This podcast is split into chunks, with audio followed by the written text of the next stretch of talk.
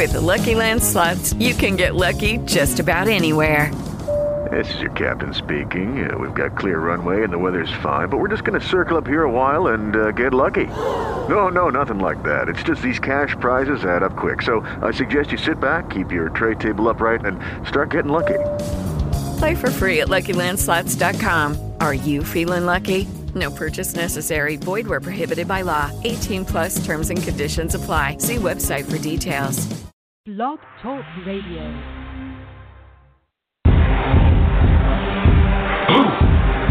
Yeah, yeah. You already know what time it is. It's that official time. Where we take this worldwide. Let's go.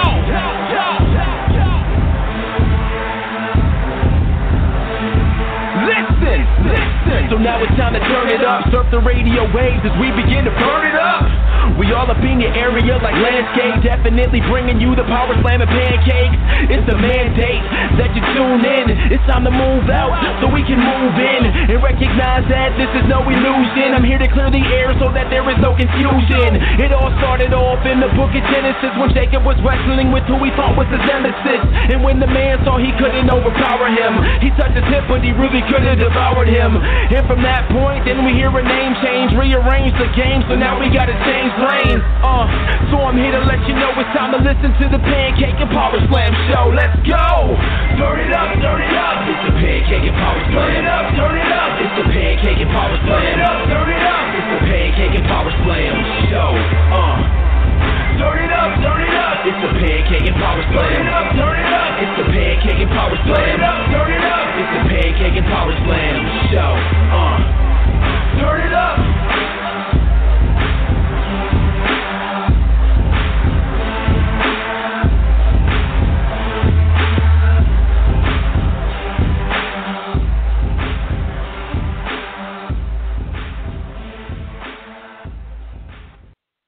You are now listening to the Pancakes and Power Slam show by Crave Wrestling on Blog Talk Radio. Be sure to follow Crave Wrestling on Twitter at Crave Wrestling and join the Facebook fan page Crave Wrestling. Episode 231, ladies and gentlemen. This is Chris Featherstone, the Pancakes and Power Slam show. Follow us at Crave Wrestling as always, and follow the Facebook page at Crave Wrestling. Ladies and gentlemen, 231 episodes, and uh, I made this a big deal uh, because I've said this before. I've said this on the Facebook Live page that uh, this lady uh, is definitely did some some some really awesome stuff uh, while she was in WWE and TNA, and she is the and I, I've had this I've had this show live for nearly four and a half years, and she is the second female who has ever been on my show. So I'm really really excited about that. That's that's a that's a big deal for me. So, ladies and gentlemen, without further ado, former WWE star, former TNA Knockouts champion. Uh, you can call her Katie Burchill, and call her Winter. You can call her Katie Winter, but she's known as uh, Katarina Waters. How are you today? Hello, I'm really great, thank you. Thanks for the amazing introduction. I can't believe I'm the second female. That's terrible. Yeah, you know what's so you know what's so funny? I have some females scheduled, um, Yeah. but uh, uh, you're, you're you're the second one, and I've been trying uh, to reach out, you know, the past few years. Um, but yeah, I mean, it's been Yeah. it's been more more difficult to schedule a female than a male. Interestingly enough, and I have, uh, yeah, yeah, and I have interviews on my show every week, so it's it's really weird. But I'm so glad you're able to uh, to come tonight, and uh, I'm really looking forward to, and I'm sure all the listeners are as well. So, Yeah. uh, Well, I'm just- honored, obviously. oh yeah, we would definitely appreciate that.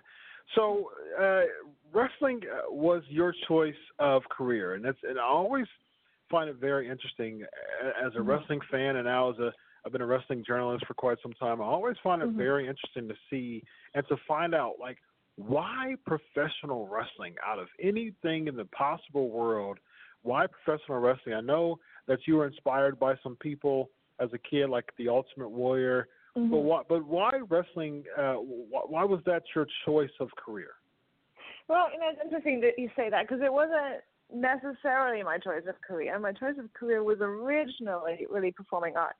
Mhm. So I'd um, done a lot of theater as a kid, and you know, growing up, and then I studied film and drama at university and everything like that. Mhm. I just happened to be a massive wrestling fan, and uh, when I found out that I could go and actually find out how to do it, and I could train and learn all this really cool stuff that I'd only seen on telly, you know, obviously I wanted to try it. Mhm. You know, I'm just one of those people. If I see something that I think is cool and that I like, I'm like, oh, let's give it a go. Mhm. So I started training, and then, you know, the place that I was training at was Hammerlock in the UK, and they had their own shows. So I started doing shows, and I was like, wow, this is amazing. You know, so it wasn't like it was. It wasn't the necessarily the career choice, but but it was like one of them. Obviously, I had, you know, I had goals to. You know, in the back of my mind, I was like, wouldn't it be great to be in WWE one day, just you know, because I was such a big fan Mhm. you know so it was definitely like one of the things that i wanted to do but it wasn't like necessarily the only thing that i wanted to do Hmm. Interesting. but in, but in answer to your question why is just i mean it's one of the greatest things on earth yeah. you know i always i loved i loved the shows i loved all the different for me it was more about you know the characters really initially Mhm. you know the larger than life characters and the stories between them and just how over the top and you know at times goofy it was and i just thought it was something so spectacular and unique Yeah. you know i just like i had to i had to get involved Yeah. on some level so Uh, and i was really really lucky that i got this far Yeah. Uh, it's really interesting that you say that because I, I've been watching wrestling, you know, over 30 years, and I still Mhm. find that to be one of the most, if not the most important part of professional wrestling is the emphasis of characters because yeah you know, out of all the people I interviewed who, you know, were wrestling fans as kids, you know, Mhm. they, they they remember matches sort of, but they remember characters much more. You know what I mean? right And I- absolutely yeah. yeah Yeah, and, and and what do you like? And that's interesting because we'll get to a, a really strong character that you had in TNA uh, Mhm. with with you and Angelina Love. We'll get to that in a minute. But just do you do you think that the wrestling in general still has that same emphasis, or do you think that it's uh, withered a bit? Um, I think it sort of it comes and goes. I think. Mm. I think there's a times when there's really you know strong characters that pop up, and there's times when you know it's it's not encouraged as much. I mean, obviously at the moment, you know the characters aren't necessarily as like cartoonish, but you know if I think of strong characters, like especially strong female characters like Sasha Banks and Bayley and uh, Becky Lynch and you know all the girls that are up there right now, they have these really strong characters too that I think really speak to people. Mm-hmm. You know, and then but I, I don't think that necessarily they're always encouraging like the more cartoonish, Mm-hmm. You know, things like that, you know like they're not doing like the plumber anymore. You know, thank God. but I think but I think definitely strong characters are still Yeah. you know You know, what's, and, and the interesting part about that is, I, I would say probably the strongest character is Mhm. is Bayley at the time, and you know, and, and the thing is, as you, you, you use the word cartoonish, which is a very interesting and very good, uh, very well descriptive word of the type of characters back in the day. But I think Mhm. that that trend is something that, as much as fans nowadays want to admit, uh, there's a it's a different breed, so to speak.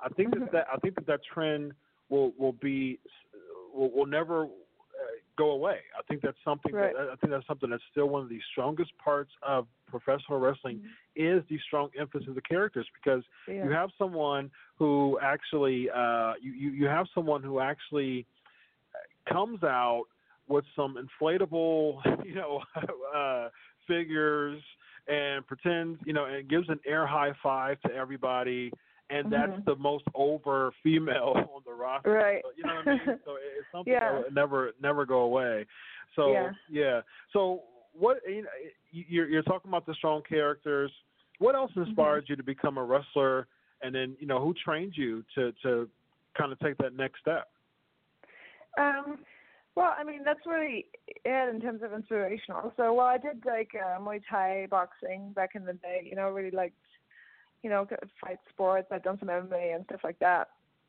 So that was always part of my, you know, I enjoyed fighting, mm-hmm. and then I enjoy acting and performing. So it was kind of like the perfect mix really for me to to get involved in. And I started at Hammerlock, uh, which which was the NWA UK, Mm-hmm. and so John Ryan was training me there. And then after that, I moved to FWA, and I was training with Mark Sloan in Portsmouth.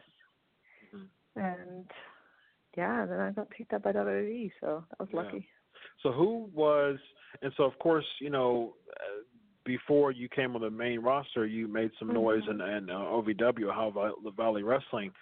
So Mhm. who was the person that was kind of the uh, the, the the the the bridge uh, or the conduit between Hammerlock and OVW? Who was the person who scouted you to find to to to uh, to see that you were um, you know suitable to be a talent in o- OVW? Well, I was in FWE, but, in between that, uh, Okay. sorry, FWA. Frontier, right? um, Frontier Wrestling Alliance, Yep, yeah, yep. and that was Alex Shane was running it with with Elisar Cabrera, hmm and um, so he, Alex Shane really scouted me first to go there, and they were sort of the known company in England. hmm And then um, after that, I'd actually gone to a tryout. They had like these open tryouts at the time where you could apply, submit on their website for WWE. So I'd gone to that and I hadn't heard anything. And then I met Tommy Dreamer on an independent show, hmm and he said to me, "Oh well, if we come back over, you know, give me a call and I'll get you booked and you know get you a tryout, whatever." So then that's happened. And then when I was there, Johnny Ace saw me and he hired me basically. Oh wow, that's uh, that's So- awesome. So so kudos to Dreamer on that.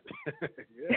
right, exactly. that's, that's awesome. See, I love hearing Yeah. stories like that. Like I love, you know, finding out who was the bridge that led Right. from the Indies to WWE, and you know, Yeah. to, to to you know, in your case is Tommy Dreamer, and that's that's really that's really cool to know.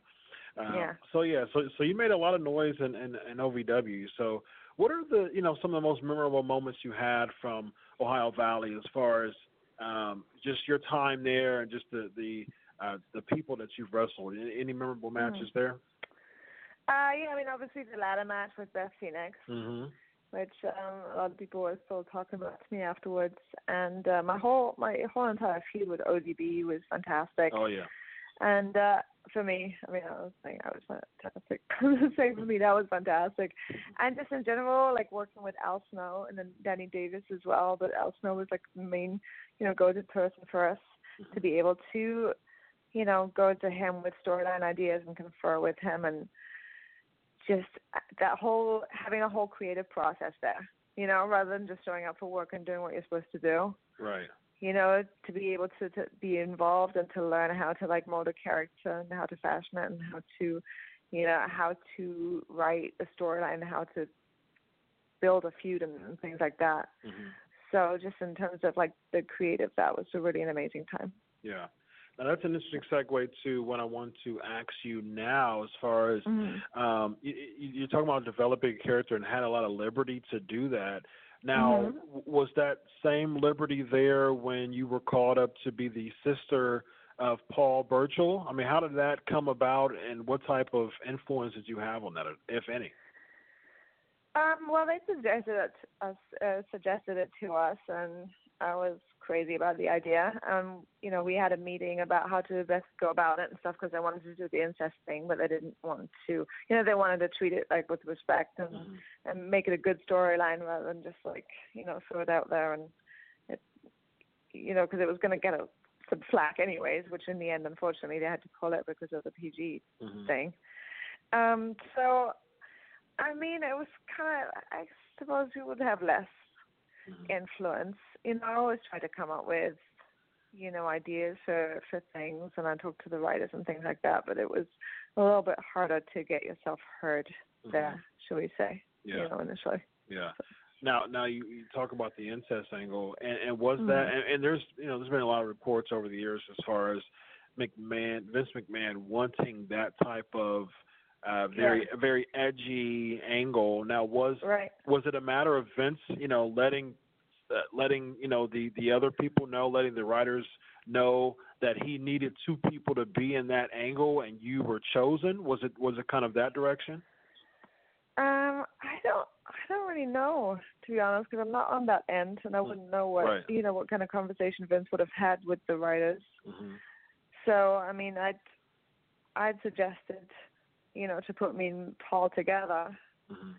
um, just as a as a team. And then, you know, one of the writers came back to me and said, "How about you, a brother and sister, and you're like in love?" And I said, "Oh, that's great." so, I mean, who knows what what was really, Yeah. you know, who ultimately had the initial idea to do that. Yeah. You know. Yeah, I mean it, it, it kind of worked uh, on the on the main stage. Uh, I, I think that uh, both of your um, characters did the, the the fact that both of you could do very well as far as the acting part is it's funny because Mhm. you said performing arts. I think I think your characters fit a performing arts very well. So you used kind of Mhm. both of your you know aspirations all in one because you have Right. some you have some really good characters. Um, oh, thanks. uh, yeah, and, and so and so you talked about you know the the the character being nixed because of the PG um, direction they were going with. Now, it, Mhm. it, it, you know, there was a couple other moments that you had in your WWE career, but it seems like you never really caught any traction. Um, Right. You know, was, was there was there talks of trying to do something with you? Was there some frustration going on with the cre- with you and creative at the time? How, you know, wh- why was it a, a matter of just them really not utilizing you to your potential at that time? Well, I again, I'm not the I'm not the person to ask. I'm not in that meeting. Mm-hmm. You know, so it was like who makes the decision. Obviously, it was extremely frustrating for me. Mm-hmm. You know, especially towards the end when I wasn't really working a lot at all. Yeah. So, but I mean, a you can always, you know, wonder like why, and then you could also, you know, at some point I have to look at myself and ask myself if maybe I didn't, you know, work hard enough or I didn't bring enough ideas or, you know, what I could have done to to influence it more or grow it more. So, yeah, it's always like an open-ended Yeah. question because sometimes you know somebody will just take somebody and go oh let's do this and it'll fly and sometimes you know somebody who's ultimately you know talented or could go further doesn't doesn't get the chance necessarily That's true. and sometimes i mean you've seen that with you know people in the past that have gone up there and they've tried you know uh, two three different characters and then they've maybe been released and then they've come back a couple of years later and all of a sudden they're a big star Right. you know, it's sometimes there's no rhyme or reason to it. I like to think that, you know, just for my own growth, I like to say, okay, I should have probably worked a little bit harder on myself, Mm. you know, at that time to make things happen for myself. Now, do you think maybe you should have, um, maybe you should have been a little bit more vocal as far as your frustration? I don't think as far as my frustration, you know, I don't think it like serves anybody to to go like, um, you know, to walk around saying, oh, this sucks. You know, I mean, a little bit more perhaps just did pitch storyline ideas, but maybe Right. instead of pitching three storyline ideas, I should have pitched ten or twenty, or Mm. you know, worked more on my look, or tried different characters, or you know, shot more promos, or you know, there's like a gazillion things that you can do to uh to you know try try and make something happen. Yeah, yeah. Well, I mean, you know, I mean- as far as as far as character development and just really focusing on Mhm. character, your your character in TNA was money, uh, to me at least.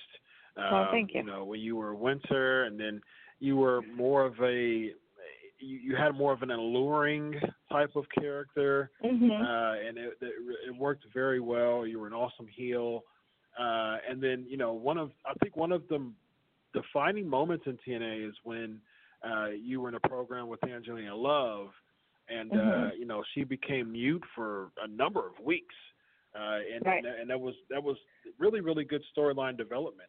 Who came up with that idea, and did you have any emphasis uh, to that?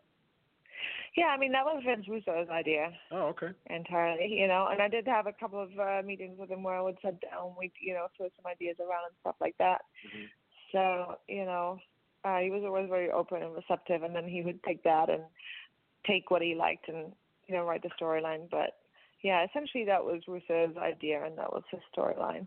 Nice. And uh, I'll always be grateful to him for that, hmm you know. So Oh, I really enjoyed that. Mhm. Oh yeah, yeah, yeah. I think that was probably one of to me. I think that was one of your defining moments, and just your television career between WWE and TNA because you had such a prominent role on the television show. You know, Right. and, and that was and that was something that really really stood out for me. So that was Yeah. that was, that was awesome. So, and, and what caused the angle to kind of subside? Was it one of those things like it, it, it kind of ran its course? Again, I don't really know because it seemed to not really have an ending. It seemed to just abruptly stop, and all of a sudden it was like never heard from again. Yeah. Uh, I mean, I don't know. It also coincided sort of with Russo leaving, so that could have something something Yeah. to do with it. That's true. You know, since it was a storyline, maybe whoever you know was more at the forefront of writing after that, maybe they just didn't like it. You know, so That's true. That's true. I I don't know. Yeah, and uh, what actually, um, as as far as you leaving TNA, wa- was Mhm. it wa- was it a- was it amicable? Was it just kind of like a creative has nothing for you type of thing? I, I know that you and and again, I know you can't speak from the uh, the, the the office standpoint, Right. but you can't speak as far as what you've been told by Right. you know the people. Yeah. Yeah. You know what? I was told nothing. Oh wow. I was not even told like any one thing. My contract wasn't up, but they just they just stopped flying me in, and that was the end of that. Wow. Wow. Yeah. yeah. yeah, that's that's unfortunate because you definitely yeah. had a you definitely had a strong character and Right. Well, you know, thank you. yeah, yeah. So I mean, you know, you, uh, you're still doing some indie work at this point, right? yes, here and there. Yeah, Mhm. yeah, yeah. So what are your what are your endeavors now? What what, what are you up to nowadays? Uh, well, I'm mainly focusing on acting, and then also uh, writing, directing is something that I want to do more of. Mhm. So I have a film coming out that's about to be released in Japan theatrically this Saturday, Nice. actually, September 3rd. So that's called Karate Kill. So that was um pretty awesome. I played a villain, Simona. uh, I'm actually I'm leaving to go to England tonight to continue shooting uh, Redcon One, hmm which is a zombie film. We already shot a couple of months earlier this year, hmm and then uh, due to some logistics, had to, you know, stop or they had to, you know, stop production for a couple of months. Now we're going back and we're finishing that film. So that's really awesome. hmm And then, well, I just finished making a web series called Red Light Diaries. So that's on YouTube right now, and that was sort of more like my first experiment into, you know, creating my own content. hmm And uh, some of it I'm very happy with. Some of it, you know, I lack some technical st- skills still, hmm um, which, which is apparent to me at least. and so yeah, but it's it's at youtube.com forward slash Red Light Diaries if anybody wants to check it out and perhaps let me know what they think of it. yeah. Um, so that was, but that was really like, yeah, in terms of you know fulfillment, that was probably, you know, my favorite thing. So I'm definitely I'm writing a new project now with a friend of mine hmm uh, that we want to create a feature film, hopefully next year. And so yeah, so I'll keep you posted on on progress with that on that if you Yeah. like. Yeah, please do. Absolutely. Yeah. And then Yeah. finally, uh, finally, where can we find you on social media? Right. So I'm on uh, Facebook.com forward slash Katarina's Infamy. And then my Twitter and Instagram are both Katarina's Infamy. Fantastic. Thanks so much, Yeah. Kat. I really, really appreciate awesome discussion. Appreciate you Thank you time so for much, me. Chris. Yeah, Yeah, absolutely. absolutely. Absolutely. Thanks a lot. You have a great night. okay, you too. Thanks. Take care. Bye bye. Thanks. Bye. Bring what you got. The measuring stick just changed around here, buddy. You're looking at it. Four corners, free. Armand, let's go. The whole squad is making it clear we taking this year. You know who we are, but you don't know why we here. So this is where the big boys play. These big boys play like who defies the living God? Get out the big boys' way. Outsiders with the swoop in. We live as kings. You seeing us, but our third man waits in the wings. And when the time is right, we shock 'em with the proper attack. I go for Dolo, but ain't solo, cause the promo in black. Hollywood, Hendrix, Frizzle, pinning them to the max. And I'm Das Wonderkin with the strength of a hundred men, with one intent to see the will fulfilled of the one who sent his son to give himself. But you rap about your gas and your rags torture. White coffins when I drop a bomb. My mic's awesome, never lost faith. You in our space, you can all skate, suffer but never crippled. No bin walls in my cross face. From here to Saturn, they raving, anticipating. I was frostbit, now I am glacier, mixed with some Vader. Get to hawking with these animals, using God for my defense. In Alabama, we jamming. That's beautiful, Bobby Eaton, me and Priest. We the dangerous alliance, nah, the Harlem Heat. Tie the do rag before we do battle. You're talking shit, you all what you speak. This too sweet. Till the genre is took back, we reppin' that wolf pack. The foundation shaking, no mistaking, yeah, we shook that. Trust in God we trust, pushing forward, never look back. Meekness ain't at all weakness, some people mistook that. Stamping out this crook rap, he turning the power on, on the razor's edge. Leg drop after a power bomb. Tired of the lies, man, we bringing the truth through. Diligent and fruitful, the owners in our group too. It's good to be king, sold out, this war is brutal. We playing them war games, our army go move too. You crew, I'm in the Raptors with a bat in my hand and stand to shatter all your plans so they don't matter. In the grand scheme, it's that easy. We tag teaming, Steiner Brothers, we love it. Demand the win, establish it. This the clash of the champions. this is where the big boys play, huh? We ain't here to play. And a special thank you to Katarina Leigh Waters. Kat was, uh, I definitely appreciate uh, her time. She's, uh, she's actually uh, heading to the UK, um, actually, as we speak. And yeah, so I'm really, I'm really excited. She spent some time tonight to uh, be on the show. And uh, episode 231 is on the way. We have a lot to talk about, especially on the headlines part. And so, ladies and gentlemen, without further ado, I'm really excited about tonight because uh, it, it, just it just seems like a match made in heaven as far as me and this wonderful uh, this wonderful guy who's going to come on the line. A match made in heaven, SummerSlam. Oh yeah, Elizabeth. So I'm looking forward to it, ladies and gentlemen. Without further ado, from Forbes and Bleacher Report, Mr. Alfred Konuwa. How are you tonight, sir? Great to be here. How are you, my friend? I'm wonderful. It's great to have you, man. Very excited to be here. Great interview with Katie Lea. Um, I learned a lot, and uh, I'm very yeah. I'm very happy to to be tag teaming here. I do think this is a match with me in heaven. Absolutely. Absolutely. Man, let's dive into it. Without further ado, let's get into the headlines. Let's go.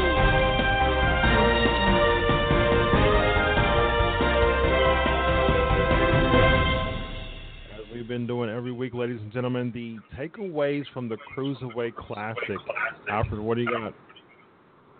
Cruiserweight Classic has been my favorite thing uh, in wrestling, which is saying a lot because I have enjoyed WWE as the brand split goes on. I really do think Raw and SmackDown are coming into their own.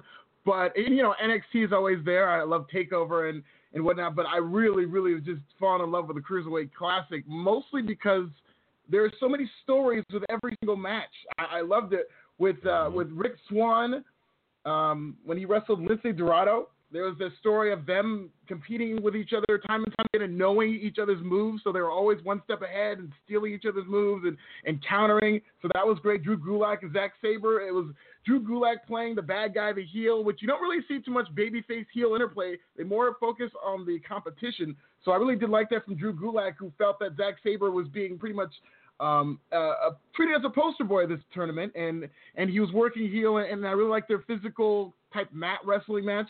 And then finally, T.J. Perkins, Johnny Gargano. Gargano is of that old of Sami Zayn and Daniel Bryan as that likable underdog. And when he finally tapped out to T.J. Perkins, you could just hear the air uh, come out of that uh, building in Full Sail when, when the fans mm-hmm. just did not want him to lose, but he was fighting through the knee injury.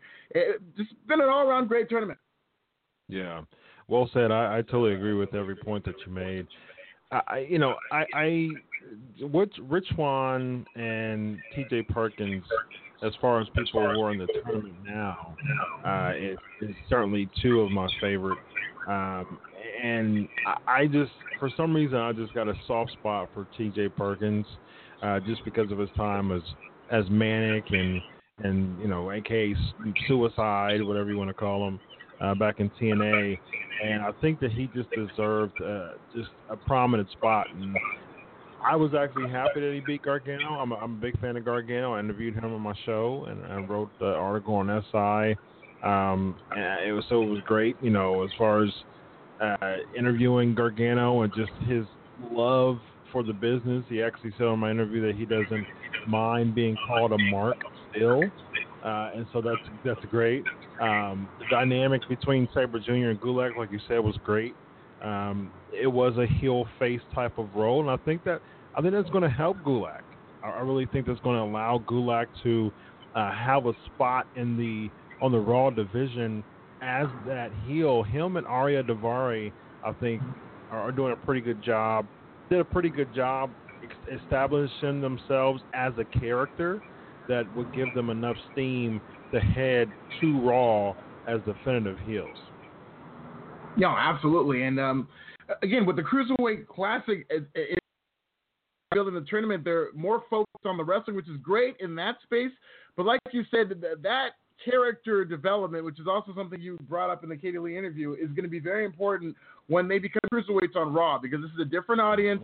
Um, there has been some crossover between hardcore fans and casual fans from TV to NXT, but I do think that there is still a very large amount of casual fans who you can't just expect from their background, especially when you drill down to these cruiserweights, you know? Um, so they're going to have to have these characters in order to really solidify themselves on the Raw roster. Absolutely. Next, we have Brock Lesnar uh, versus Randy Orton 2. Uh, is it scheduled for Night of Champions? No. Is it scheduled for Backlash? No. Is it scheduled for Survivor Series? No. Eh, just a house show in Chicago. Yeah, I was shocked. That, I mean, that announcement came out of nowhere, and then Randy Orton confirmed it. Uh, I mean, it's in Allstate Arena, which is a hot wrestling venue in the city of Chicago. I'm the part of me thinks that maybe WWE was going to announce one of those live specials the way they did with Beast of the East or the Madison Square Garden special. It's not necessarily a pay per view, but more of an offshoot pay per view because I just can't imagine using Brock Lesnar in this type of venue and just having it be some uh, live house show. I mean, uh, yeah. you've got all the tools for for a great event. Yeah, but what's funny about that, and what's what's really interesting, is that it's sandwiched in between uh, Clash of the Champions and Backlash. I guess I, I probably should have reversed that. Uh, I think Backlash is first, if I'm yeah. not mistaken. Yeah. Yes. Uh, so it's sandwiched between Backlash. I think Backlash is on the 11th, and then Clash of Champions is on the 25th. And so it's right a day beforehand. So I don't understand how they would sandwich that right in between those two premier brand split. I mean, that's their debut pay per views. You know, from five years out, that they would choose that date to to bring Brock Lesnar in. And like you said, you know, there were some times where he went against like Luke Harper, and he's done he's done live events before, but like you said, I mean, most of the live events. You know, like you said, the Beast in the East, uh, uh, Beast in the East, and the Madison Square Garden when he went against Big Show you know, they made a big deal for him to go against, you know, Kofi Kingston, you know, when they were in Japan. Uh, you know, just because he brought that star power to a live event, to a house show. And it, it's just really weird to me, um, especially when there's really no payoff that came from Lesnar Orton, and Orton's going right into uh, a Bray Wyatt uh, uh, feud which I'm okay with Orton Wyatt, and we'll talk about that more on uh, the SmackDown part. But where does that leave Lesnar? I mean, you know, usually he comes in and just kind of goes out for a few months. But I'm just wondering why they would choose a live event from him with no build. You know, of course it's going to be, of course it's going to be broadcast. Of course, you know, reporters are going to say something about it. It's just weird to me why they would choose you know that date. Yeah, and uh, that's uh, very peculiar timing. Uh, I guess WWE just trying to pump up their live event business to let everybody know mm-hmm. that there's not a single event that you can miss in WWE, whether it is a pay per view, TV, or live event. They do have that brand split, so now from Raw and SmackDown with uh, thinner rosters, there's not going to be as much star power per show. So to mix in a Brock Lesnar, especially given what he's making with WWE, as one of the highest paid athletes in WWE. Uh, they they probably just want to maximize his contract dates as much as possible. I'm guessing they were looking at how many times they could use him, and they realized that they still have a couple uh, of, of, of uh, dates that they could use Brock Lesnar for, and they didn't just want him to go to waste given what their schedule is.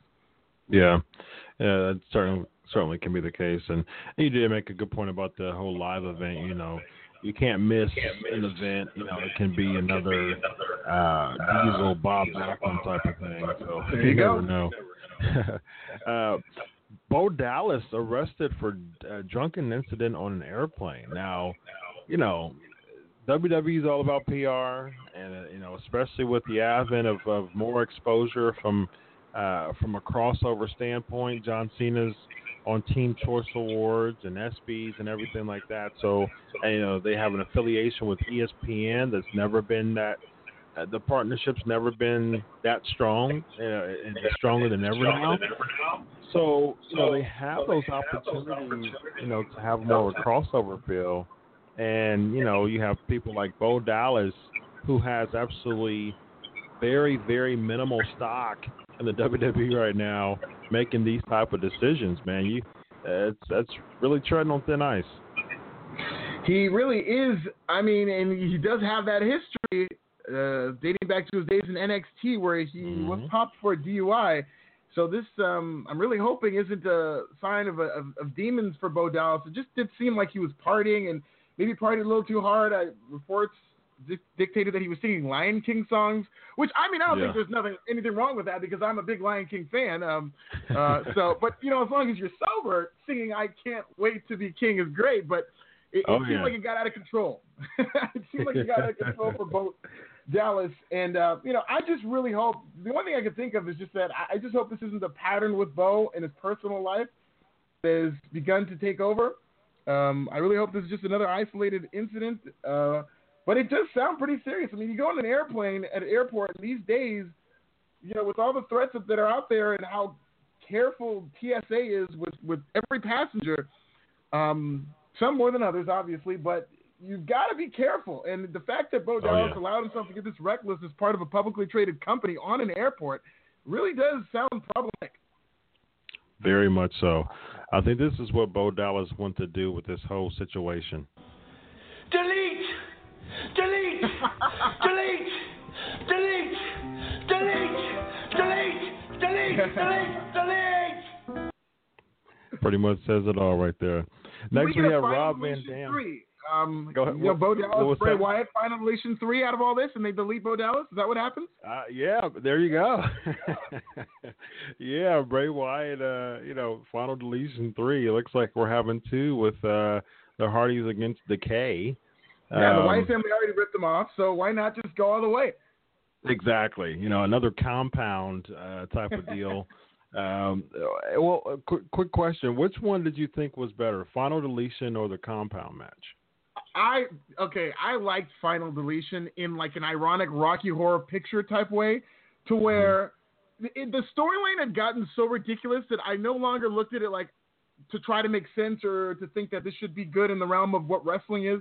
So I allowed myself to kind of lose myself in that storyline, and I enjoyed it. I thoroughly enjoyed it, and I'm looking for. It's almost like Sharknado. That's how I look at Final Deletion, to where it's so bad, but it's almost self-aware, and therefore it makes it better. With the WWE storyline, it happened so close to Final Deletion, that, and and the New Day is. It, I'm glad that they give them storylines that you can take them seriously, which I think is very important for that stable. But that it just did not fit what they do. Hmm. Yeah, I think I I think the point goes to the compound match for me. Um, I, the final deletion was, and and I agree with you as far as it was just so bizarre. You know, I, I enjoyed it because it was so bizarre, and to me, it revitalized uh, the public interest for TNA. Uh, I think that that really, I think it had like four hundred thousand views or something like that, and Yeah, biggest Yeah, you know, ratings the year. Yeah, yeah, yeah, and I think that was great. I, I, don't know how I feel about trying to rehash that uh, with with Decay, um, but I think if you do it with anyone, it would be Decay. I mean, that's you know that's that's uh, uh, Corbin's uh, creation there. Uh, so, or Corgan, uh, Billy Corgan's creation there. So, and, and I, I think that they the, uh, the tag team from a theatrical from from a character standpoint is done pretty good, but I think that they're kind of reaching their limit too. I don't know, you know, as far as just being, they're, they're kind of the same. They're kind of a whole beautiful thing, and there's there's not much dynamic to me in Decay. I think this may be a good way to kind of help Decay as far as just kind of being important again because it just seems like their stock is start, starting to dwindle for me. Yeah, absolutely. Mm-hmm. Next, we have uh, Rob Van Dam stating uh, on a recent interview that he was uh, contacted by WWE last October uh, during the whole, uh, you know, Dudley's thing, but he declined because of the offer. He also states that, uh, you know, he spoke with them, but there's just not much interest in returning to the WWE. And of course, we we, we heard that with Tommy Dreamer recently, and, MV, and, and just MVP conversations kind of fading out it just it just appears as if you know the the uh, the vets don't have much in- interest based on what's being offered to them. That's exactly what it seems like, and just based on what we've seen in the market, it just sounds like a lot of these veterans can make more money on the independent wrestling circuit than they can in WWE. WWE has a leverage in terms of signing talent to where you're going to be on TV, you're going to be in millions of homes in the future you're going to be able to make more money on the independents. But a lot of these veterans who've established themselves, who've already been on TV, they have the leverage now. So when WWE yep. gives them a lowball offer that they're not going to budge from, the veterans just say, no, thank you. Um, I'm just going to compete on the independents and, and make more money uh, that way. We've seen uh, some veterans resurface on WWE TV and, and, SmackDown to where the Headbangers came back tonight uh, for uh, what looked like a one-off. We've seen Rhino. We've seen uh, uh, Kurt Hawkins is on his way back, and then Shelton was supposed to come back before he got hurt. But other than that, I mean, we heard a lot of names of people who were to, to be brought back to help with the brand split, and it really hasn't resurfaced. We, we have seen mm-hmm. most veterans turn WWE down. Yeah, and and it's interesting because if you think about it, especially for the headbangers, you know, you, you have all these talents still just you know traveling across the country and even outside of the country doing independence, that actually helps their stock. You know, as far as promoters wanting them, because you have to think about it from a promoter standpoint. They're trying to get people in the building so they can make a profit.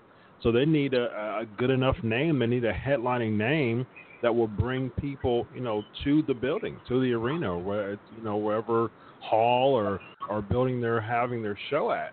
So if they, you know, as far as the headbangers, you know, they have a show next next week as seen on WWE. You know, you can you can as seen on WWE SmackDown Live. You know, you can promote it in a way that actually helps the headbangers. It most likely will be a one-off thing, and I'm certainly glad that it will be because they don't need to be mainstays at all. Uh, but it actually helps them as independents, and it helps you know people uh, like uh, the, the jobber, the first jobber for um, James something, uh, James Ellsworth or what, whatever Ellsworth. his was. Yeah, superstar James and, Ellsworth. Yeah, and, and um, he was actually getting all types of interviews. It was interviewed by WWE.com, and from what I from what I heard, his uh, indie schedule just spiked. And so, I mean, that helps him as a jobber for for Braun Strowman. So just imagine you know you have that type of uh, popularity now, and you have you have promoters wanting your name on the flyer because of that, and you have that much liberty. You don't want to come back to the WWE. No, absolutely, and I, I loved it personally. James Ellsworth, he just became such a big star on Twitter um, during that segment, and and it's really it kind of laid the groundwork for what has become one of my favorite segments on Raw is the Braun Strowman segment mostly because they're doing it right with Braun, keeping it short matches and their squash matches, but they're also at that little tinge of, of of hilarity with these with these jobbers who seem to be trying to outdo each other in craziness every single week, and, and I just love it. Yeah, yeah.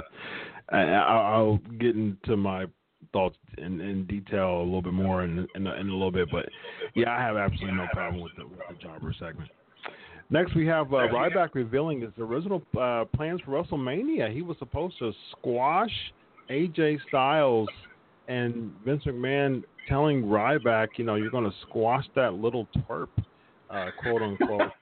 And you know, and it's it's crazy. I actually listened to the entire uh, Ryback podcast, uh, and just some just some really crazy, shady things that. Uh, and I and, and here's the thing: it's really hard for me to disbelieve what he's saying because you kind of saw it manifest on there as far as and and you know just kind of you know rolling the tape back in your head, you can kind of pinpoint the certain things that he's saying. Like, oh yeah, I can see right there. I can see, you know, you had that push there that was automatically, you know, that was kind of that kind of subsided after a little bit. I see, you know, after your ankle injury, they put the title on you. I see all these empty promises. I see where this could be an empty promise. And so, yeah, I mean, I I have no reason to disagree.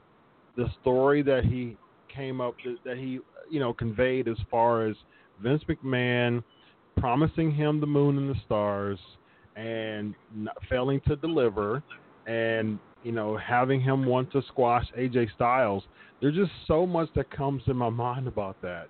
Wonder if that really came to pass and Ryback was going to squash AJ Styles. Just think of the state that he would be in right now. I have a hard time believing that particular story. I think that was more of just Ryback is he's a little off, but he's almost crazy like a fox, especially on social media, to where he knows how to play with the internet and make hmm. statements mm. that'll get everybody all wound out. And I think that's what that was designed to do. Because if you look at how AJ Styles was booked around WrestleMania, there's no way he was in any position to be squashed. The second he debuted at the Royal Rumble, he was treated like a big deal, and they were talking about his accolades. And this mm. hmm. one of those type of um, paradigm shifts in WWE to where they're treating this guy like the guy he is. They're not giving him a new name or anything. They said this is AJ Styles in WWE. You got a huge reaction, and I just don't think coming out of the Royal Rumble that would have ever been the plan. However, I'm with you in terms of agreeing with WWE or uh, agreeing with Ryback, talking about being promised this and the other, just based on him being of that WWE mold, him being somebody who Vince McMahon would gravitate toward, someone who was in the main event for a while, both as a babyface and a heel, and somebody who seemed to get a lot of start and stops, which uh, I can only imagine how frustrating that could be for a guy like Ryback, who was so close to being just the next guy after John Cena. Yeah, and you know, t- to your AJ Styles point, you know, I definitely see, you know, as far as you know, we all see from the Royal Rumble, you know, picked as number three, and you know, staying in there for nearly half an hour. Uh, but there has been reports. Um, there have been reports as far as Vince McMahon even with the debut, uh, kind of initially wanting him to be more of a mid card guy. So, you know, and, and you know, he really kind of started his his first big break, so to speak, was his uh, his feud with Chris Jericho. Uh, so, and he, and, you know, he ended up losing at WrestleMania to Chris Jericho.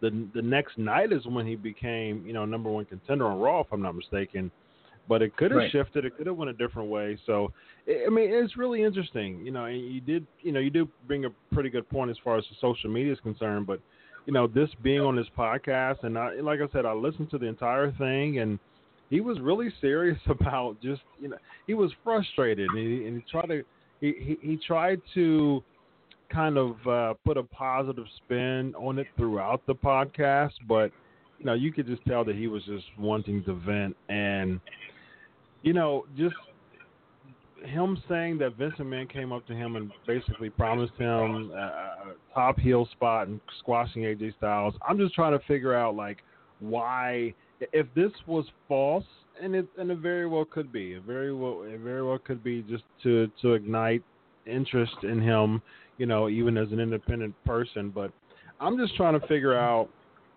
if this indeed was false you know, why would he choose the name of AJ Styles out of any possible person in the entire roster, you know, to say he was supposed to squash? That that's what just kind of makes me think that it may be valid.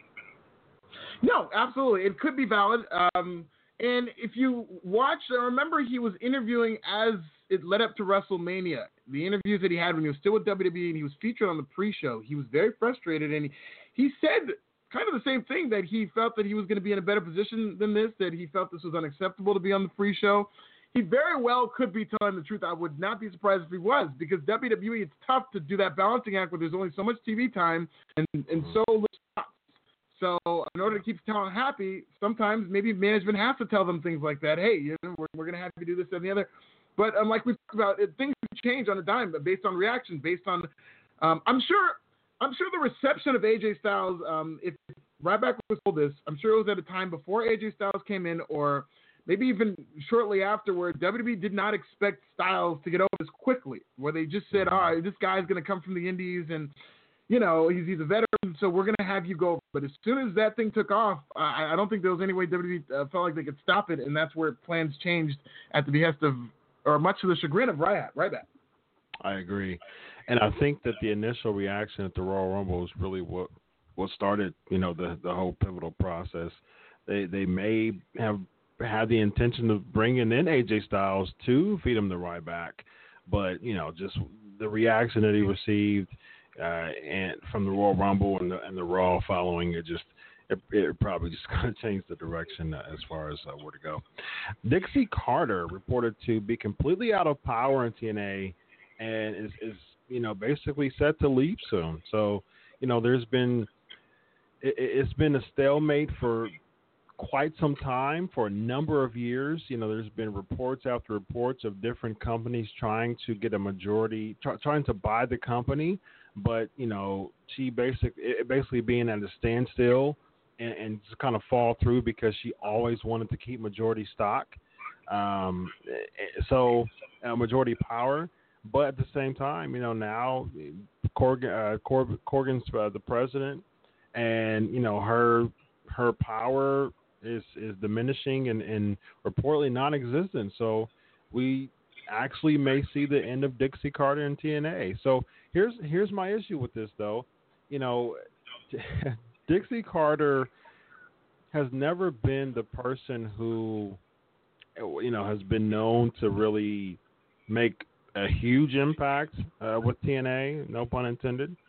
But I don't see Cor- uh, Corgan doing much more because I did, you know, I, I did research and even before Corgan's time in TNA, I just like to keep myself abreast of, of indie promotions, of, of notable indie promotions like Jersey Championship Wrestling, PWG, uh, Championship Hollywood from Florida, uh, uh, Championship Wrestling from Hollywood, rather, and, and just like uh, stuff like that, Paragon Pro Wrestling and Resistance Pro. You know, you know, he was one of the owners of Resistance Pro, and he really didn't make, he really didn't do much there and I'm just trying to figure out how, other than his kind of zany ideas with decay and final deletion, other than that, uh, what is he really going to do to really totally shift the kind of dying breed that's TNA right now?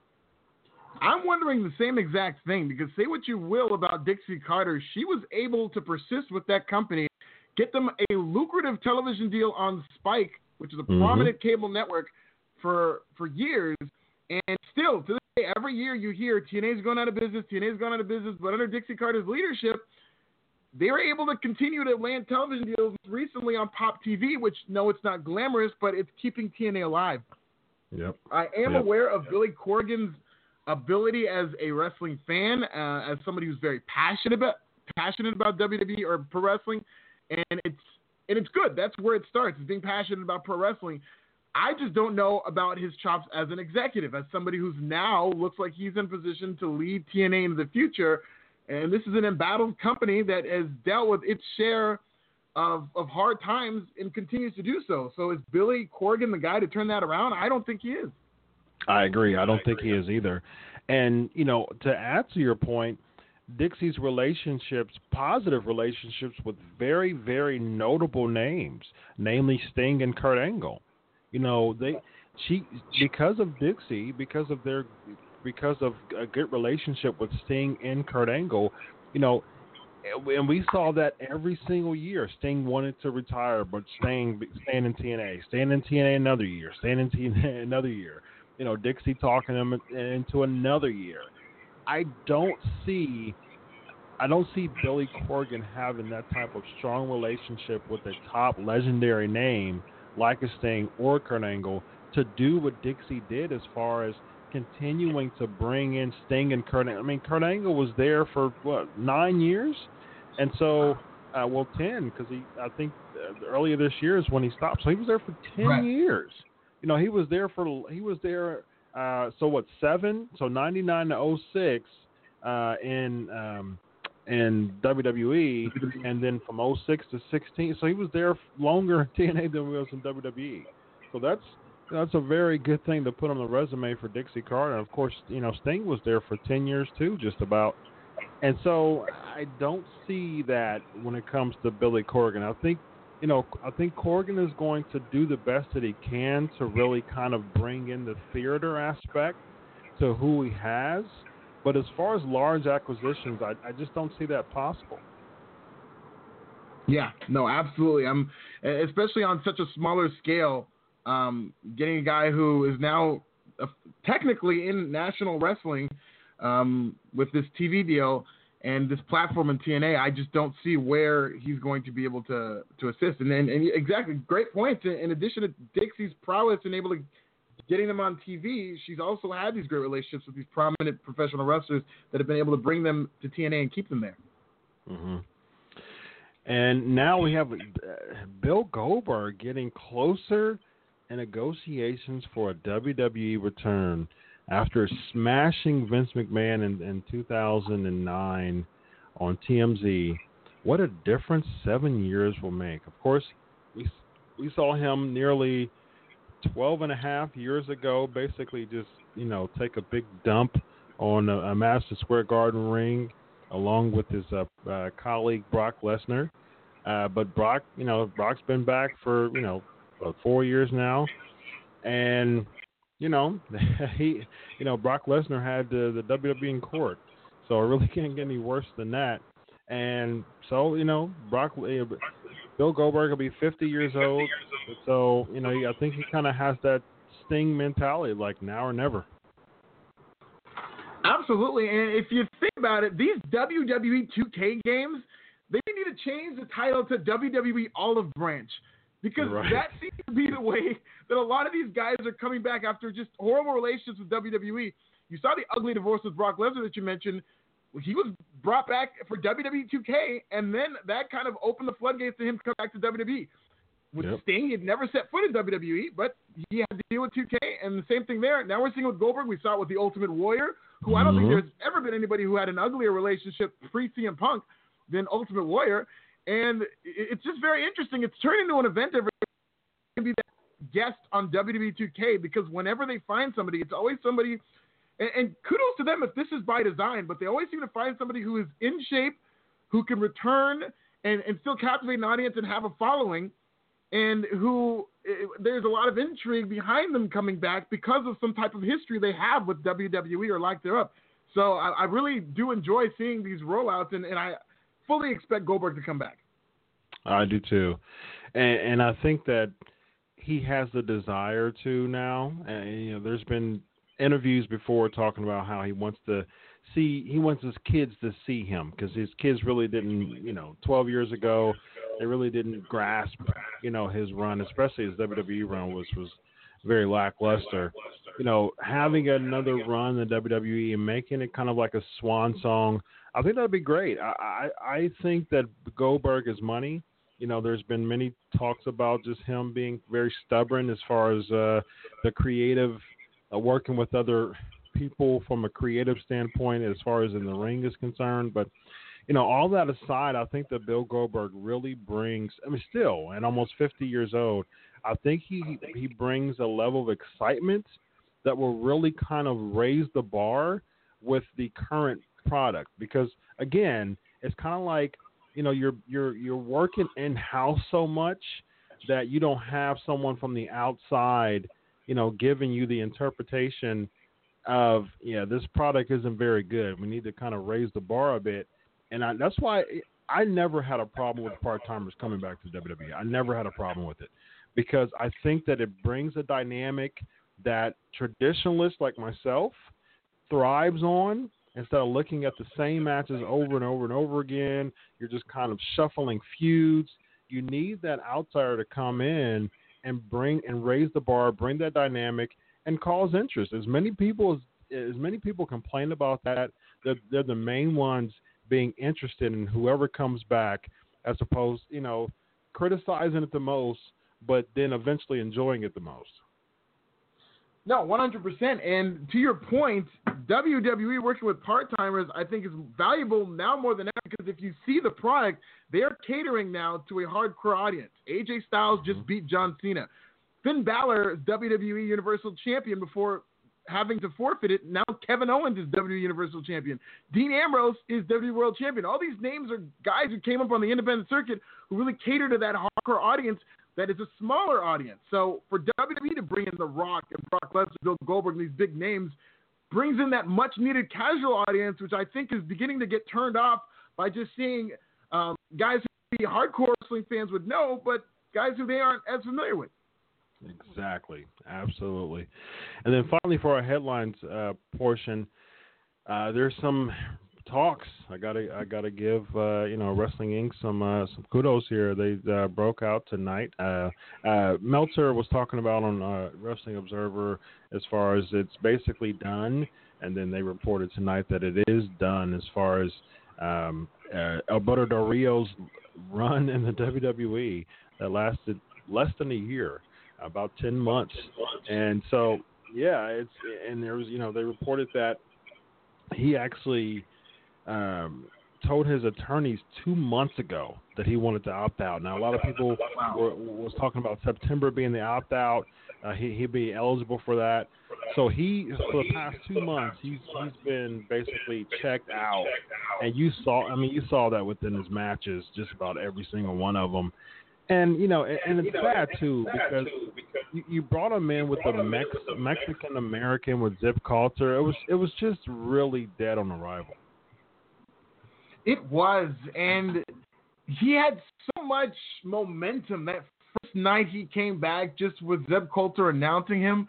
And then from then on, it just didn't seem like they knew what they were doing. I, I like the mm-hmm. spirit of having this xenophobic character now aligning himself with Alberto Del Rio, but they executed it very poorly. I had no idea where they were going with it. Um, and Del Rio is just now, if this is his last run with WWE, which he's not a spring chicken. He's in his late 30s. Uh, I'm always going to look at him as one of those best that never were. Somebody who did get the opportunities, who did seem like he was primed to be a really breakout main event star for years to come at some point, but never really materialized. I'll never forget the first night he ever debuted with WWE, where they after these vignettes, which I thought were very well done, they debuted him against Rey Mysterio, and he just beat Rey Mysterio clean by submission, which mm-hmm. just set him off and, and, and made uh, made him a really big contender immediately. But since yeah. then, yeah. I just think that they, they, just it just hasn't really clicked for Del Rio, and which is unfortunate because he's talented. It is, and I think the pivotal mark for him is when he actually lost the WrestleMania match. He won the 40 man uh, Royal Rumble, the only one and then they booked him to lose against Edge at that WrestleMania that year. I think it was 27, if I'm not mistaken. Yeah, WrestleMania 27. Yeah, and, and, and, and I have, yeah, yeah, and I have, and I have no idea why they would have him lose the match. It was just really weird. And to me, he never rebounded from that moment. I mean, yeah, he won the Money at Bank. It was just kind of odd, and then just cashing it in after Kevin Nash power bombs uh, CM Punk that was just odd too. And they were just really trying to revive him. Losing Ricardo Rodriguez, I think that was just a really career killer for him. Uh, just you know the times that he really tried to do it on his own, it was just no good. I mean, he he just he he needed someone to kind of uh, add the fire in his character to keep it alive. Uh, otherwise, you know, there wasn't anyone just kind of blowing that uh, you know, blowing what they needed, you know, as far as you know, keeping that fire uh, alive, and just it, you you saw that with all the times that he was just alone, it just really didn't work out. So, you know, he he was just money, and I saw him live in an ROH show. You know, he's he's a really really good baby face outside of the WWE, the WWE mode, and he fit more as a heel. But as you saw in Lucha Underground and you know, uh, his time with ROH, you know, feud with Jay Lethal. I think that he can make a really good babyface, and I think that you know, him and ROH fit to me. It was it was a really good it was really good fit. and I think he'll do well in ROH if he if they decide to sign him in uh, full time. Yeah, he, he's a very good wrestler, and maybe not as much of a character, uh, even though they did give him that aristocrat thing that seemed to be working for a little bit. But yeah, I, I agree that I think in ROH, Del Rio with his athletic prowess and um, just his abilities and his cachet, he, he, would be able to do a lot better than he was in WWE. And also to your point about him, you're right because they did string him along for a while actually, to where you'd read reports of just based on how hot he was. Any minute now, they expected him to be world champion, but it seemed like you would read things where they say, well, yeah, that was the plan, but they, are going to extend that for another month. Or he would win Money in the Bank, and, and when it seemed like it was an optimal moment to cash in, they, they wouldn't let him do it. And so by the time he did become champion, it, it was just, um, I think his ship has sailed. Yeah, agreed. All right, let's get to Raw and SmackDown. Here we go.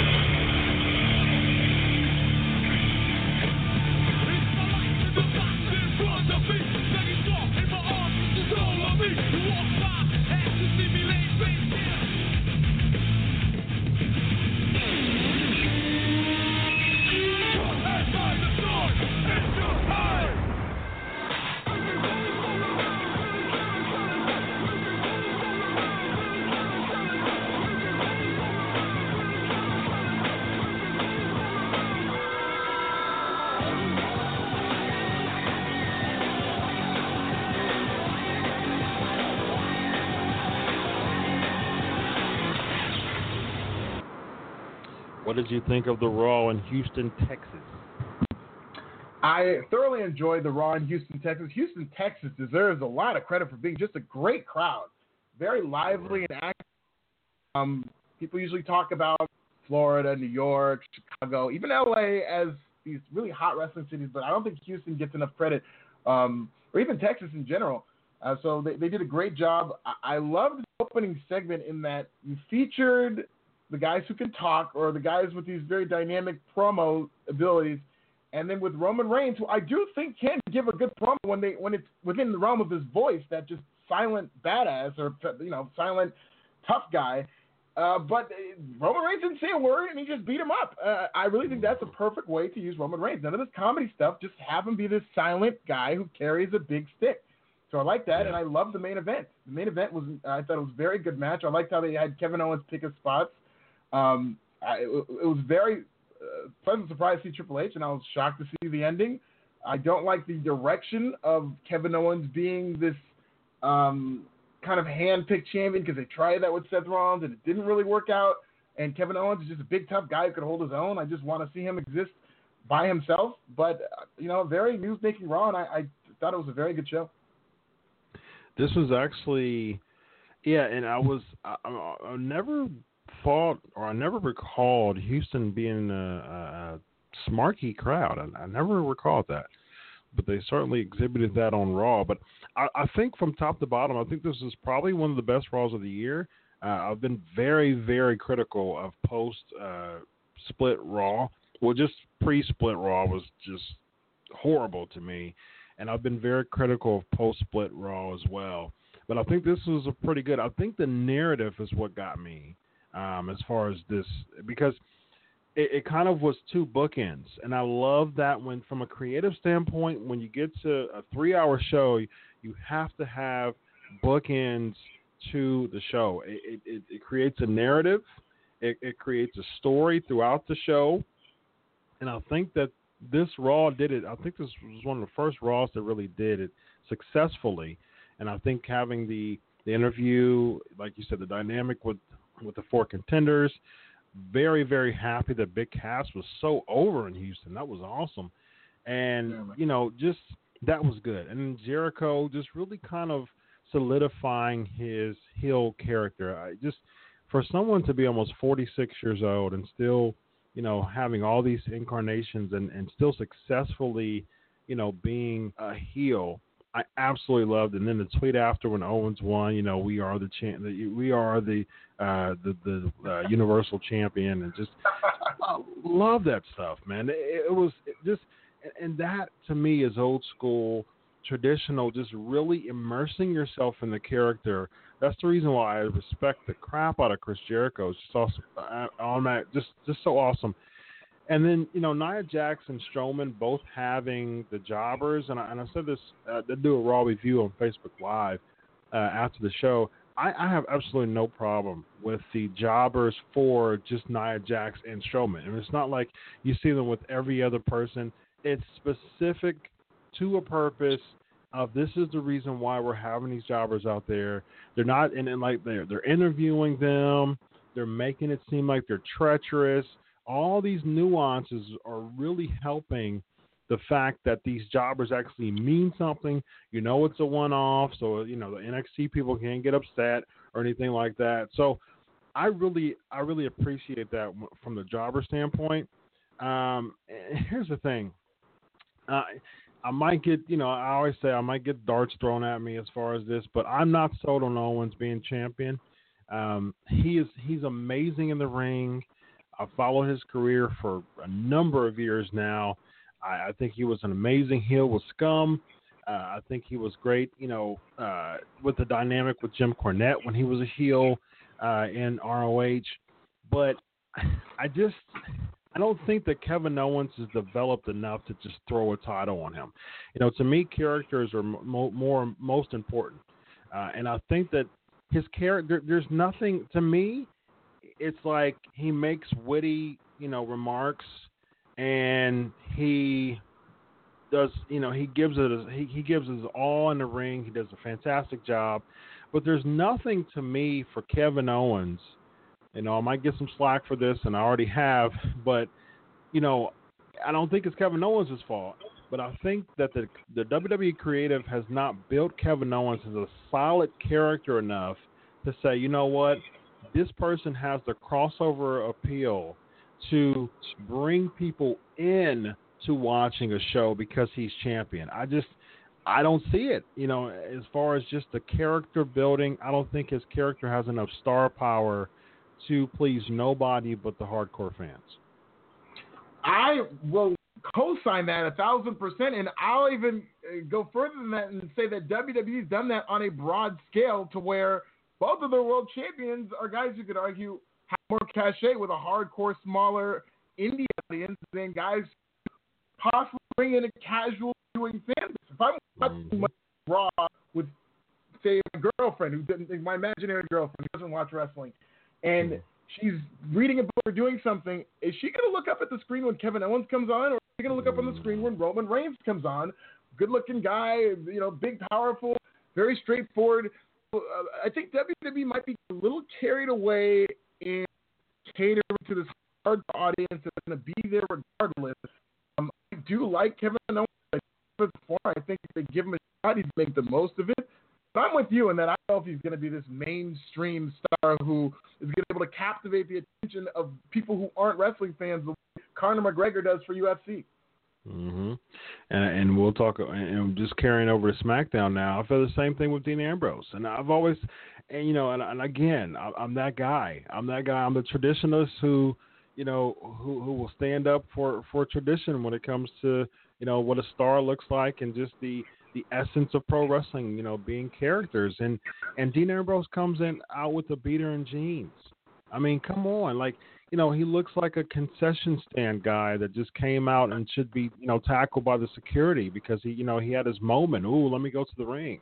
You know, and the thing is, you know, I know people, you know, who who knows Dean Ambrose, and I follow Dean Ambrose. He's he's a, he's great in the ring as far as his Moxley. You know, he's he's a little bit, you know, unorthodox.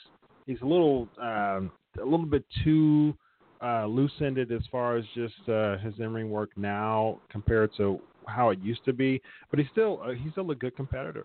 Uh, but uh, you know, from a character standpoint, there's nothing attractive as far as him as a character. And again, I'm not looking at Dean Ambrose to be the top guy based on his wrestling matches. If that's the case, Yoshitatsu should have been world champion. I mean, like you know, you have to you have to incorporate the strongest element of someone being the top guy to bring in these casual fans that they desperately need because their numbers aren't getting higher. So they need these fans. And I tweeted, you know, uh, during SmackDown tonight, I said, you know, Baron Corbin looks more uh, of a champion. Baron Corbin looks more like a champion than Dean Ambrose does. I saw that tweet right before uh, we went on air, and I completely agree. I think I might have retweeted it, but I completely agree with it. Um, in that Corbin just looks like a star, and he's so good at being a bad guy. And I'm not talking about one of these cool Kevin Owens bad guys who people are going to cheer, which confuses casual fans because Mm-hmm. you see this guy who's presented as a heel, and then the arena's cheering for him, which is very confusing and disruptive to the television product. You see a guy like Baron Corbin, big, strong, tough, looks like like act. Mark, you market the bad guy. With WWE did not have to the you come back. Football on its way. WWE Universal Champion Kevin Owens is going up against Green Bay Packers versus Chicago Bears. Good luck with that.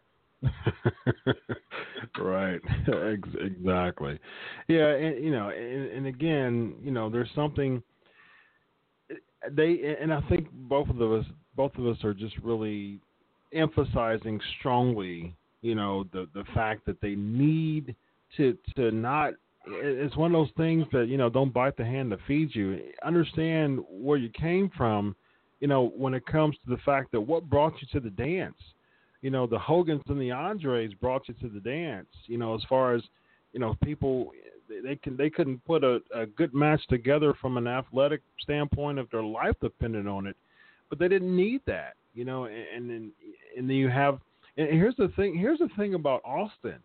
You know, his his wrestling ability actually became a bit worse when he became Stone Cold Steve Austin as opposed to Stunning Steve 100%. Austin. He was really he was really technical. He was very fast paced as Stunning Steve Austin, but he didn't have to do that as Stone Cold. You know, he he did his you know his punches, his stomps.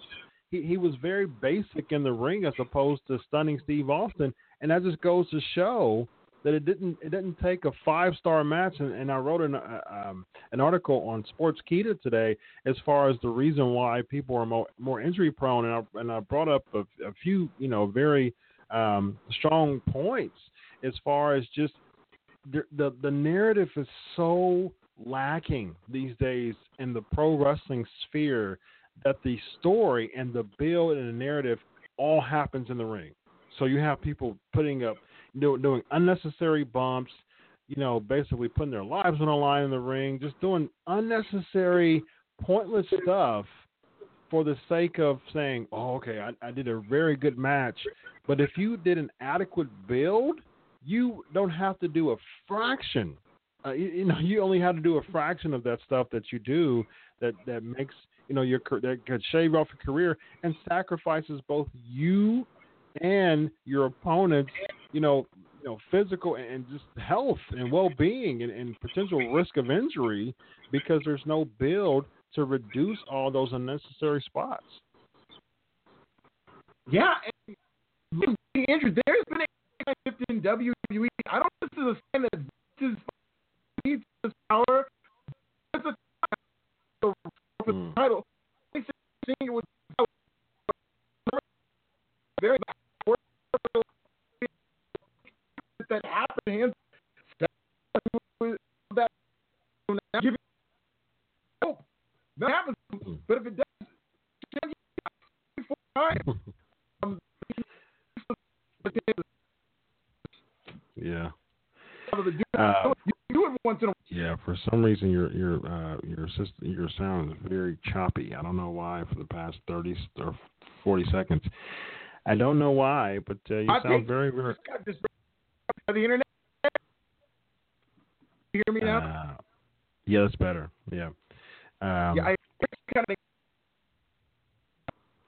it's happening again. Oh no. the, for the first hour and uh, twenty minutes, it was fine. I don't know why. I don't know what happened. Um, but yeah. What's that?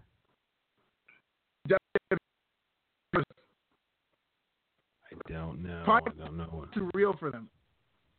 You said something was too real for them. Okay, well, ladies and gentlemen, let's get to the flavor of the week. Uh, both both Alfred and I are going to uh, choose our uh, top five um, individuals or uh, teams managed by Mr. Fuji. So here we go. it is now time for the flavor of the week. Well, he was 82 years old, and we lost him um, a couple of days ago. Uh, Harry Fujiwara, and um, just one of the the most um, popular uh, managers of all time. Uh, tag team champion, just such a hand, just such a prominent and memorable um, personality and talent in pro wrestling history, especially WWE. So uh, I think before we get to the flavor of the week, let's uh, give a moment of silence for Harry Fujiwara, uh, better known as Mr. Fuji.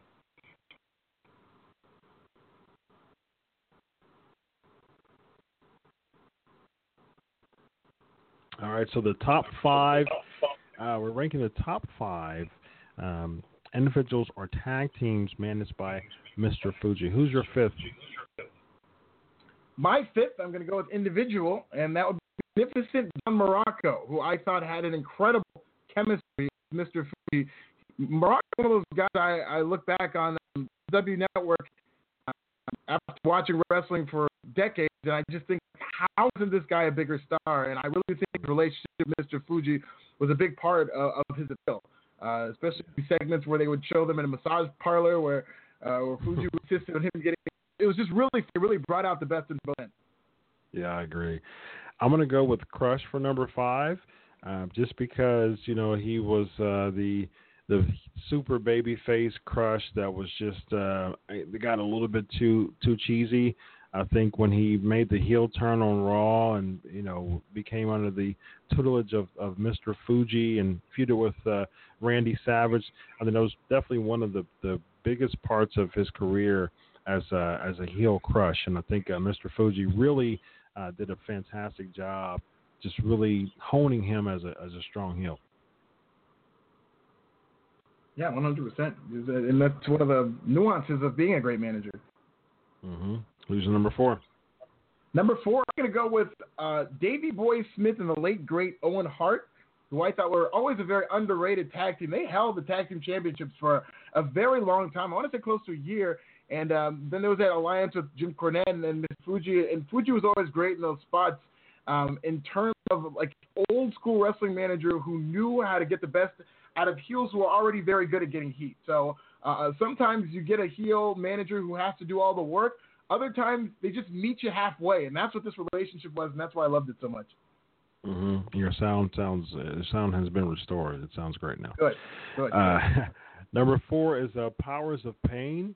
Uh, and again, it goes back to you know you have a rare list of, of double turns, and I think just the double turn of Survivor Series with with Demolition, and just being with uh, with just just being such a, a huge prominent spot for, for demolition and, and such a, a pivotal uh, role for, for that team and to double turn against the you know and, line with the powers of pain who were baby faces who you know survived their survivor series match and just as a dastardly villainous you know manager would do capitalize and just go with the winners that was just just awesome to me they you know they should have won a tag team title to me um, uh, especially under you know the, the tutelage of, of Mr. Fuji, but he, he helped them tremendously. Well, my number three, uh, I'm going to have to go with uh, George Steele, George the Animal Steele, who was managed by uh, Mr. Fuji. He was always a tricky type of character because he didn't really talk, and he was just this like monster type of lovable monster. But I, I really do think under Mr. Fuji, it was one of these insane type of. It's either going to be absolutely horrible or so bad it's good. And, and, and I think it was the latter. I think uh, uh Mr. Fuji really showed his managerial chops by uh, managing somebody who I, I think is one of those characters who he seemed like he needed a manager because of what he did and how he just kind of was like the Tasmanian devil. But I don't think he, George the Animal Steele was ever really properly used uh, with the manager as much as Mr. Fuji. Hey, that's your uh, that's your George Steele right there. Uh, George Steele, good. hey, um, So number, my number three is uh, my number three is uh, Don Muraco. Uh, basically, I'm dittoing you know the points that you made, and, and just the Fuji Vice and just the, the, segments that he had was just awesome, and just really helped uh, Don Muraco be a a, a big role uh, as far as one of the heels that was suitable to feud with Hulk Hogan at the time. Number two, I'm going to go with Yokozuna, who I felt was always one of the most underrated performers in WWE history. It's unfortunate because he became the WWE champion in a time where Hulk Hogan was on his way out. A lot of eyeballs are off WWE. WWE is going through the steroid scandals. So I think overall, the fact that the product took a hit hurt Yokozuna's career. But this guy, if he would have existed maybe five or six years prior, could have just been the top money drawing heel champion, and he kind of was um, during his run. And, and, Mr. Fuji helped make this just all come together. You, the WWE did everything it could to distract you from the fact that Yokozuna was really Samoan. But the presentation was done so well with the geisha girls, with the salt throwing, with and Mr. Fuji was the icing on that cake to where I didn't know until my adult years that Yokozuna was was Samoan this whole time, uh, just because of the presentation. And, and, Mr. Fuji really helped make that all come together. Indeed. Number two, Demolition. Um, just you know, longest reigning champs.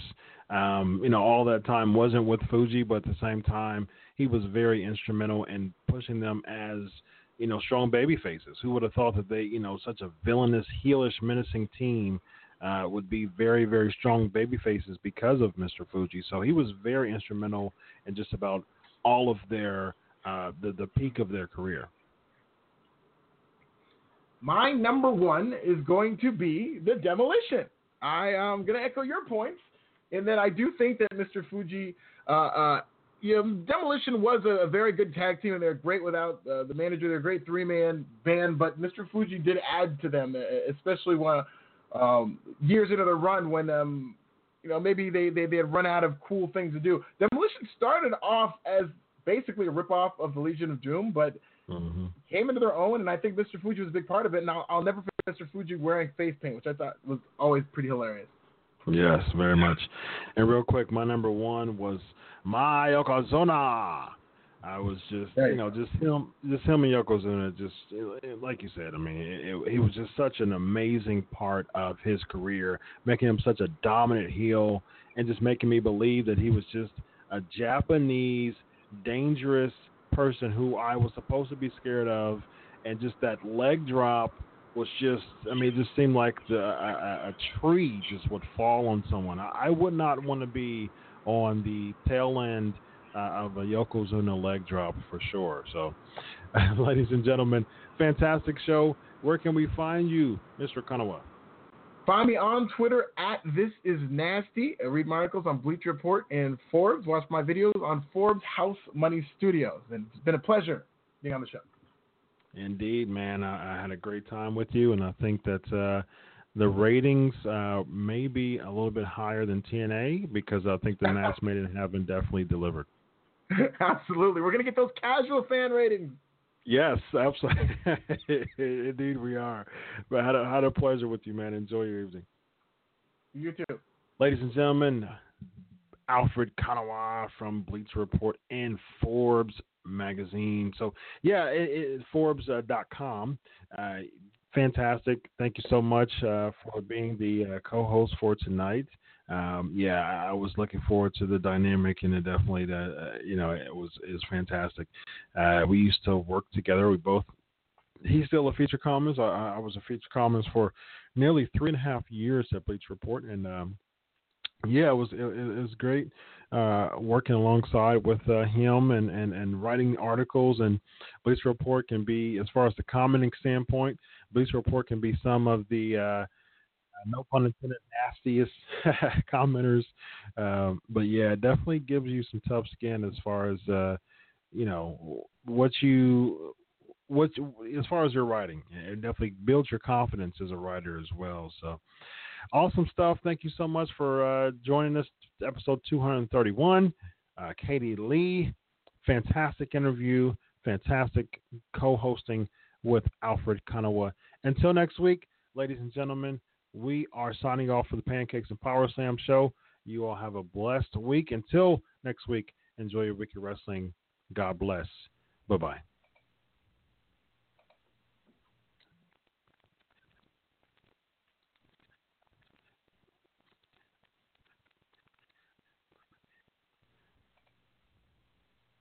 With the Lucky Land slots, you can get lucky just about anywhere. This is your captain speaking. Uh, we've got clear runway and the weather's fine, but we're just going to circle up here a while and uh, get lucky. No, no, nothing like that. It's just these cash prizes add up quick. So I suggest you sit back, keep your tray table upright, and start getting lucky. Play for free at LuckyLandSlots.com. Are you feeling lucky? No purchase necessary. Void where prohibited by law. 18 plus terms and conditions apply. See website for details.